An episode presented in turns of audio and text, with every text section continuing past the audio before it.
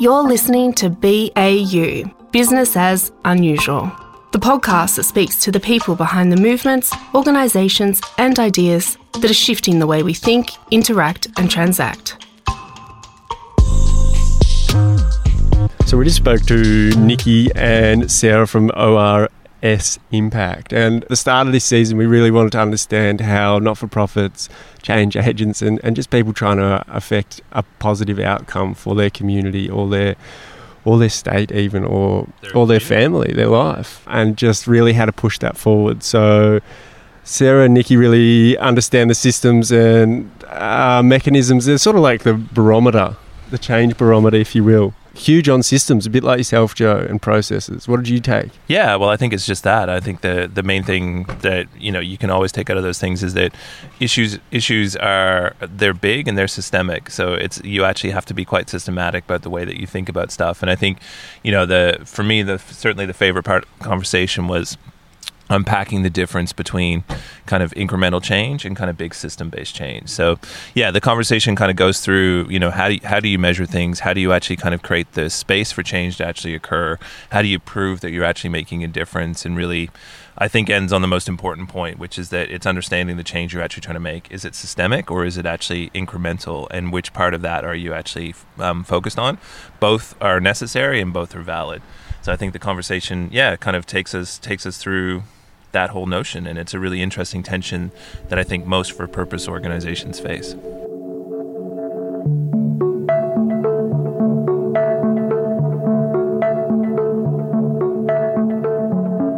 Sarah and Nikki, we here at the podcast love chatting to change agents and different people working in different areas, all all types of facets. But we thought it'd be great to have you guys on board to just talk us through a little bit of the work that you do. G- give us a lay of the land in America at the moment, and and just speak to us a little bit about the future, if you could. Um, and I suppose be the change barometers that you are. So, without further ado, could you just introduce us uh, to yourselves, your organisation, and just let the listeners and us know where you are right now? Yeah, that sounds great. I can get us started. Um, hi, I'm Sarah Stachowiak. I'm the CEO and owner of ORS Impact, which is a consultancy based in Seattle, Washington, in the United States. Um, and we work with those that you are talking about, your audience, change agents, nonprofits, social sector, governments who are trying to make positive change in the world and who want data and evaluation and information that can help them learn along the way and do that better. And we tend to work on things that people think are too hard to measure or too complicated or too squishy, um, which is a little bit of what led us to this. But I'll, I'll let Nikki introduce herself before we go further on that front. Yeah, um, lovely to be here. Well, I'm Nikki Kara, and I'm a senior consultant at ORS Impact. Um, and Sarah gave a good overview, so this is just to say that I spend most of my days doing the things that, that she just mentioned. Fantastic, beautiful, beautiful, and um, yeah, I mean, a question question to you both. I mean, in that in that day to day day to day work, this kind of notion of um, of squishy uh, impact and moving to something that it mm-hmm. actually is a little bit more measurable. Perhaps we can just start there and uh, start to take us through. I mean, what are the what are the challenges that you believe face um, the for purpose sector and why is it that you're kind of trying to look at making the metrics more meaningful and also a little bit more precise? Yeah, no, I can take a start at that. So, you know, part of it has been a little bit of a, my personal background and interest in thinking about how do you help change kind of the systems and policies and things that can really change people's lives for the better at scale and in a sustainable way. And so a lot of how we got started in this work was thinking about if you're trying to make comprehensive community change, you know, there are important direct services that people need because people have urgent needs right now that need to be taken care of. But if you're only addressing those like immediate needs, you're never getting to the root causes and you're never um, potentially getting to what could really make a difference for more people all of the time. Mm-hmm. Um, and so starting to think about like when people think about that, it's easy to count like who shows up or who gets services or what happens because a people person you know receives some kind of service. And it's a lot harder when you start thinking about like, well, what if the way you think about who's eligible for a program changes, or what if public will changes such that, you know, what policymakers think is important is changing so that policies look different and benefit different people. Um, and that, you know, it's harder to measure. It's, and then it can be hard to get support for it and funding for it if you can't sort of say, well, this mm. is what we're doing and how we're making a difference. So that's a little bit how we got involved in this work. Um, and I think you found us a little bit around our narrative change work in particular, mm. um, which just started to be something we were hearing a lot about from funders and nonprofits. Um, I don't know what it's like in Australia. The U.S. social sector can can be a little um, there's a new thing, right, periodically that people get very excited about. Yep, yep. But not always a lot of shared understanding or agreement about what that thing is and why it matters and, and mm. what changes you would look for. And so that, that's a little bit what happened with our narrative change work. Um, and so just really helping people, you know, if you want to make difference in those kinds of systems changes or narrative change, you know, you can't just kind of start the work and hope it's making a difference and see because they tend to be longer term efforts and longer gains. And so I think where we get in is like, how do you start to understand what difference would look like along the way? And I'm jumping ahead a little bit, but like you're doing it in a constantly changing context. Mm. So how do you make sure you're not just starting with a strategy and seeing it through, but how are you observing, adapting, responding as the world changes around you at the same time? Sure, you have to be really at that flexible level, and no doubt right now with with COVID and all the hurdles that are being thrown at everyone. But I suppose that quantification um, and justification is so key for non for profits if they're looking for funding avenues. Um, I was hoping on that narrative front, how do you construct? Do you, are you helping the construction phase for those organisations with a narrative that is flexible and allowing to adapt to change? And what are some of those, I suppose, strategies or mindsets that organisations have to have to embrace to really stretch out in the park of change? Well, I think we've been a bit less engaged on the on the front of actually developing narratives and a bit more about um, you know, measuring changes that are happening or understanding the progress of those narratives once they're out in the world. Mm-hmm. That said, I, I don't think, yeah, there's necessarily quite, um, you know, a huge uh, disjunction between the two of them. Um, as Sarah was saying, I think that we've been trying to think about, um, you know, understanding narrative change and understanding the uh, progress and focus of your work in terms of having a very systems sensing approach. And I think that's that's what we're trying to think about in terms of the flexibility to be responsive. So once you, you have, say, for instance, in the case of narrative change work, you have a strategy that you want to employ. Perhaps you, you know, you, your organization or your group of organizations has done the work to construct a narrative, mm-hmm. um, which is, you know, less of the work we've done, but there are lots of people really uh, engaged um, in that part of the work. But really then thinking about once it's out in the world, um, being able to be um, constantly sort of monitoring and assessing the environment around you. Uh, when you put, for instance, a narrative out in the world, there are going to be people who respond to it, who react to it. Um, not only is it the case that you are disseminating something in a really complex environment, but there are actively, as a result of your efforts, going to be people doing new things. Um, you know, they're going to be putting out counter narratives. They're going to be responding to your work. Um, so we're really trying to um, think about what it means for um, people to keep an eye on those processes and um, you know just uh, make sure that you're building in sort of a much uh, an iterative and responsive and reflective approach to, to understanding change. Fantastic, mm-hmm. and in and in doing that, I mean, I'm really I'm interested in the the notion of kind of actually what you started to talk about around kind of building building a system around that. Uh, you know, I think that there's there's a really kind of um, interesting paradox in for purpose or not for profit work between the actual action that's taken, i.e., the frontline service delivery, is often um, held up as kind of, I guess, the the work, so to speak, in inverted commas. But yet, actually being able to build a system that actually allows that organization to support that work, fund that work, and actually um, react, I guess, in terms of to a changing environment. Um, can you talk about um, two things for us, please? One, the importance of actually taking that um, system style of approach, but then also just some of the lessons that you've actually learned around implementing that inside a not-for-profit or for-purpose environment. Yeah, yeah, I can, I can take her. Oh,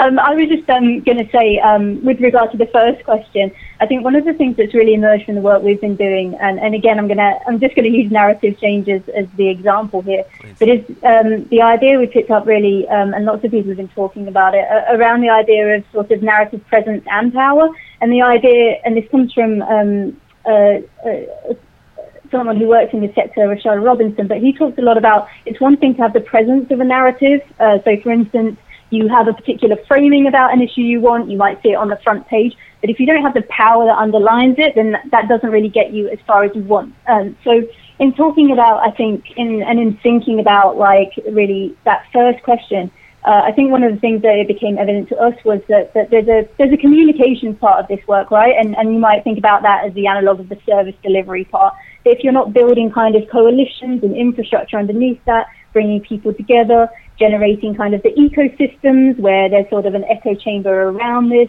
if there isn't, um, you're not thinking about, for instance, political will, thinking about things like branding. Um, there's a whole infrastructure that's required to really do the work of something like narrative change that goes beyond sort of the dissemination of messages and just getting, you know, like doing um, a particular strand of work. And I think that that infrastructural piece and really thinking about power um, is is important there. Um, so, Sarah, I'll hand over to you. no, that was great. I'll, I'll build a little bit on that, on what we have seen and how people kind of help to look at that and measure it and monitor it with that kind of system sensing um, approach along the way. And and some of this comes from our past work working with people trying to advocate for policy change, right? Like that's a very similar thing. You have opposition you have politics, you have rapidly changing conditions. Mm-hmm. Um, and it can be really variable. Like, I think that um, often people who are doing the systems work naturally are good observers and fast takers in of information and very strategic. And so, what we have found is like sometimes it's just little bits of structure to help make sure that you have these kind of reflective cycles and really think about like what are we learning, how are we adapting, what's our hypothesis, are we seeing it happen? And like, I think people can get hung up on quantitative measures or like rigor or, you know, all these kind of technical terms. But we worked with a, an organization, a very small advocacy group, who uh, we had helped them develop a theory of change. So, what was their idea? What were their key strategies? What changes did they want to see in the world? And it was as simple as like they started using it in all of their staff meetings. So, like, putting post-its on it almost literally on the wall. Like what were they starting to see change? What was telling them they were seeing progress or not in different areas? You know, and then all the way up to um, focused kind of things like before and after action reviews or emergent learning approaches where you set hypotheses and what is the evidence you see you know, two things like you could do media analysis if you're thinking about narrative change and like, are you periodically looking at like what is the framing people are using? What are the words people are using? What are the stories and the people who are seen as expert on a particular topic? Um, because I just want to underscore, like, similar to what Nikki said about the power behind, you know, sort of getting the narrative out. Like, there's power in all of this. Um, and I think your question around sort of that strategy, who gets to decide what the solutions are? who gets to decide what the problem is. Like, there's just real opportunities, I think, in this work to try and change some of those um, unhealthy power dynamics that might exist now that are institutionalized in different cultures in different ways. You're listening to BAU, Business as Unusual, the podcast that speaks to the people behind the movements, organisations, and ideas that are shifting the way we think, interact, and transact. Your hosts, Patrick Beggs of Per Production a production house that works with organisations to create media that strengthens culture and communicates that culture to the world. And Joe Rogers, CEO of The Contenders, a brand agency famous for crafting brands which deliver results for those who work for them, shop for them, and support them. For more information, head to baupod.co. And if you find this podcast insightful, please help us by telling a friend and rating us on iTunes. Thank you. Now back to our conversations. Can you tell us a little bit about the data that you try and collect and how you collect it that informs those decisions and tries to, uh, be, I suppose, be reflective on the work that an organisation that you're working for does? Like, is there a go-to? Is there a system that you try and implement for that, other than media analysis and and um, understanding the narrative, but in terms of getting that feedback, are you using your so, their social channels, or are you just trying to understand how public are are receiving the the information and what they're listening to? How do you quantify that? Mm-hmm. Yeah, that's a good question. I, I can get started on that. I think, um, you know, there's the stuff we were talking about, about how do you have processes that are sort of understanding how the implementation side, like how well is it going? What do we need to change? Um, and one of the things that we really want to think about is then like, and so what? right? It can be very easy. yeah. Unfortunately, the things that are easy to count are usually not the most meaningful and mm-hmm. helpful things. It's yeah. such a shame. Um, you know, and really what you want to get at are there changes in discourse? Are there changes in public will and political will? You know, there are some good tools that have come out of the advocacy and policy change field that are really, um, you know, built around some of these same ideas. So can you, you know, for political will, there's a policymaker rating methodology. So you would, you would take a decision making body and rate where people are relative to awareness of the issue, prioritization of your issue, or um, and how important are they, and how certain are you of your rating, and really do that. So it's more of an internal hmm. exercise, mm. but you do it more systematically, and you can monitor that over time. Um, media analysis is one where you're right, like it takes capacity and time to do that, but you could take, you know, moments in time where you're just going to take a dip um, mm. rather than doing it all the time um, but still taking that systematic view on some kind of regular basis to to look at. Um, you know, it's it's relatively easy to know things like the frequency of terminology, but then like sentiment. mm-hmm. you know, what's the message that's actually getting put out there, and how is it how is it being framed and put out in the world?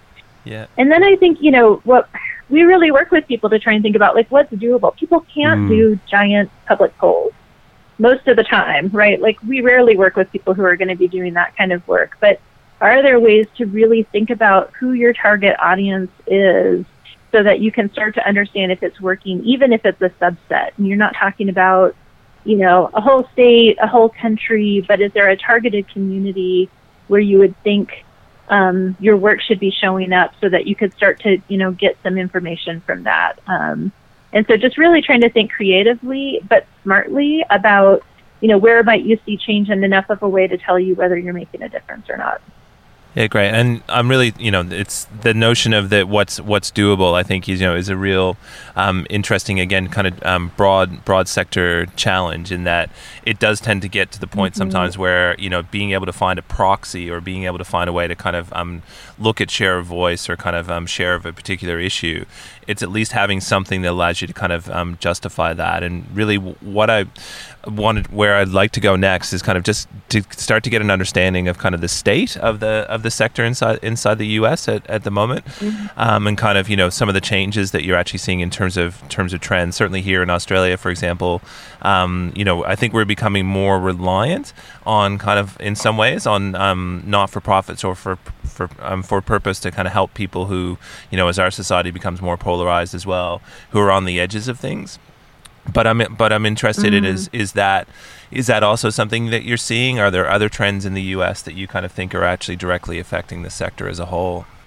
I mean, I think here, you know, we've been in the the period of the Trump presidency and and the pandemic, and a lot of uprisings around the institutionalized racism in the United States. Yeah. Um, and so I think it's been a really strapped and hard time in the nonprofit sector here in the U.S. I think people have been working really hard, um, and and I think philanthropy here did a good job about responding when the pandemic hit, and I think people are trying to be more responsive to how do we get money out the door to help people respond, um, and how do we maybe fund different people and not just go to all of the usual suspects and that's like all happening at the same time that there's this huge critique of philanthropy.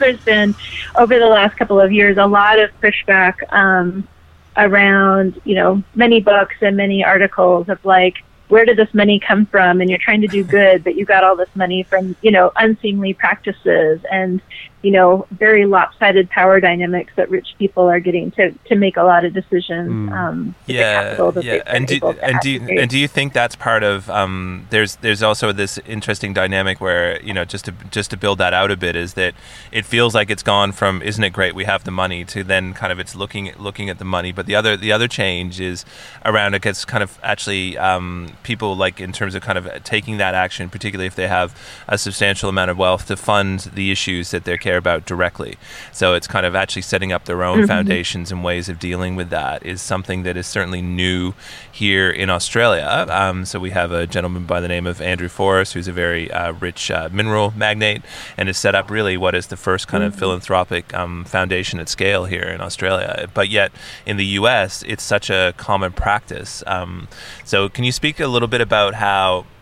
That you know is that causing more and more issue like um, or is it actually a good way um, to fund things i mean what are your thoughts overall on kind of that um, you know kind of i guess more individual led individual issue type of um, foundation approach Ooh, that's an interesting question. It is a huge part of the U.S. social sector. That is different, I think, than in other places. Yeah. Um, you know, I think it's it's variable, right? There are there are people who fund things that are in their beliefs that yeah might not line up with ours. yeah right? So there is this tension of like, do you what is your what goals should you have just because you're a wealthy person? yeah Um, yeah it's and it's I and I think the way that philanthropy is trying to respond to some of that, I think, is there is a greater push to um, how do you diversify your funding? How might you do more funding of movements and things that are led by people of the communities who are who are experiencing the problems?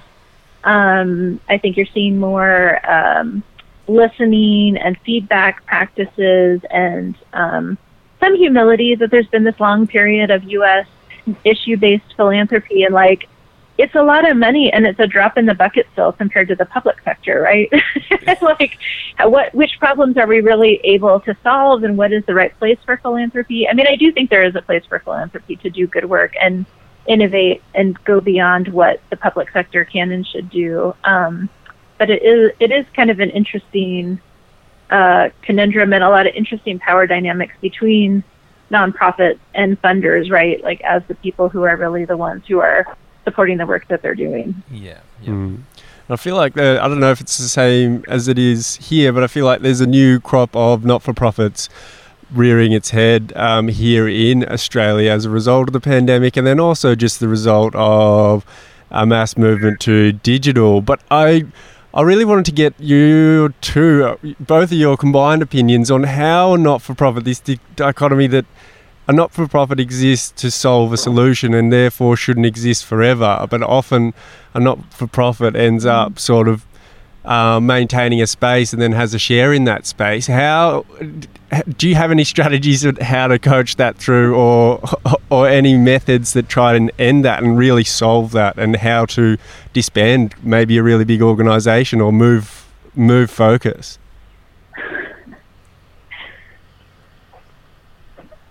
Who wants to take that Who one wants to- first? I know. That Nikki, was you- that you was silence in the wood. I can start a, really big question. Are we talking about the tension between sort of non-profit serving a particular function, and if they do that well, then essentially they They should. They They, shouldn't be- They they should shouldn't close their doors. Yeah. Yeah. they should close their doors for sure. That that, that idea that as a as a not for profit kind of um, ages, they almost become institutionalized in the problem rather than solving the problem. Right. I mean, there's certainly I I, I don't know. I, I certainly don't have any um, great answers to the question. Um, but I think that you know one of the things that um, perhaps drawing on our earlier conversation is that I think there's a lot more of this recognition of kind of the, the role of systems in some um, problems that maybe previously were thought of in terms of maybe direct services that to me suggests that there's uh, much more of a need for like continuing ongoing engagement. These systems are intractable. They've you know lasted for, for eons. They uphold a status quo that's like very difficult to tackle. Um, so I, I think there's a certain sense that if you're treating things not as single issues, but you're thinking about them in this more systemic way, that I mean, there's probably less chance that your uh, non-profit will go obsolete. I think there are certain, you know, symptoms of that system that you might tackle um, and face and, and solve whatever that means. But I think you know in uh, it seems to me unlikely that you know all problems will be solved in a short timeline. And if, if non-profits can a maybe you know are starting to think more about it in, in these terms, and be just like like we were saying, like um, I think there's a system sensing piece to this, understanding kind of like the environment and the the signals um, around them that, that will allow them to kind of be responsive and flexible um, but I don't know if there'll ever be like no work for a, for a non-profit engaged in any any particular area. Absolutely, absolutely. Yeah, for sure. But it is yeah, it's something that I'm fascinated with, and a few a few associates that find it interesting as well. An organisation, how big they are with a not-for-profit, whether they um, have to continue having skin in the game, and whether it's helping or not. But that's just my thoughts. Um, I really appreciate you guys spending the time and taking the time to talk to us and give us insight into the work that you do. I think it's fascinating and, and really important stuff. And I hope some of the listeners understand um, better how to affect the change that, that they're trying to do. And I think the main message that I'm getting from here is small, incremental, and really targeted change is, is probably the more sustainable approach. So thank you both. That's interesting takeaway. I think I think I think I would say measure in way, maybe think about measurement in these small incremental ways. But I think I would push on that thought a little bit of like, I think there's lots of issues that um, we're working with somebody now on criminal justice reform, yep. and they would like we work with people who are like, you can't incremental change isn't going to do it, right? The interests are so entrenched, the the incentives um, will just mean the system is going to adjust to any incremental mm. change you try and make, and transformation is what you have to go for. And nothing less than transformation is going to get you what you need. And, and like so, a- like, I think there's some. Oh, sorry. Go ahead. No, no, it's uh, this this exactly as you're you're unpacking. I think it's that there's this this notion about that the narrative almost has to support that tr- that transformation. But then, you know, in terms of that, we have to change state almost. We have to move from here to here. If I'm hearing you correctly, it's not it's not that we can get there through small change, but then when we actually get to that point, it's about those kind of those incremental steps around kind of actually ensuring that we're measuring the right thing so we don't fall back to the same place we were. I think that's mm-hmm. the that's a really interesting tension that exists in this type of work mm-hmm. when you're actually trying to change a structure mm-hmm. of society around a particular issue because society actually has to change to allow that to happen. Mhm. Yes. Mm-hmm. yeah. yeah. Beautiful. Well, um, yeah. So the the last, I guess, the kind of last last bit from us uh, here today is that if um, you know you kind of look you look forward kind of um, five five years. I mean, on some of these issues. So, for example, the criminal justice one. I mean, what what do you what do you think actually has to transpire in some of these kind of I guess social uh, not just issues. I mean, I think they're they're they're actually integral to our society in terms of ensuring that we get back to a level of equality. Um, and some of that's going to exist for the first time. You know, certainly things around kind of, um, you know, kind of, I guess, you know, particularly things like criminal justice. We have very similar issues here, where it's disproportionately people from poorer backgrounds and people from uh, different ethnic backgrounds that are not white Australians. So the the notion that um, you know, kind of when we look five years out, what are, what are you actually hoping hoping to see? What are you hoping, for example, that the Biden um, administration, perhaps we keep it to a four year window, is actually able to enact? oh, I, I'm ho- I, I'm nervous and I'm hopeful. the new president depends on what happens to the Senate. Um, yeah, yeah, yeah. Georgia's never Georgia's never I mean, been on more people's minds. That's for sure. Right. Yeah. I mean, I would say I'll be curious to hear what Nikki has to say. I mean, I do. So when we think about this transformation, I was just talking with friends last night, and I think trying to think about huge transformation at the federal level can feel very daunting and mm. unrealistic. And, you know, like maybe there's opportunity there, but I think, you know, what I would hope to see and does feel like optimistically doable to me is starting to shift like the idea of who is expert in what ways, who's getting to drive the solutions to problems that are really affecting people's lives. And I, I do think that we would be in a more, um, conducive ecosystem in the next four years with the Biden administration than we have been when it's been so much just survival and defense. You know, now there can be more forward looking um, action.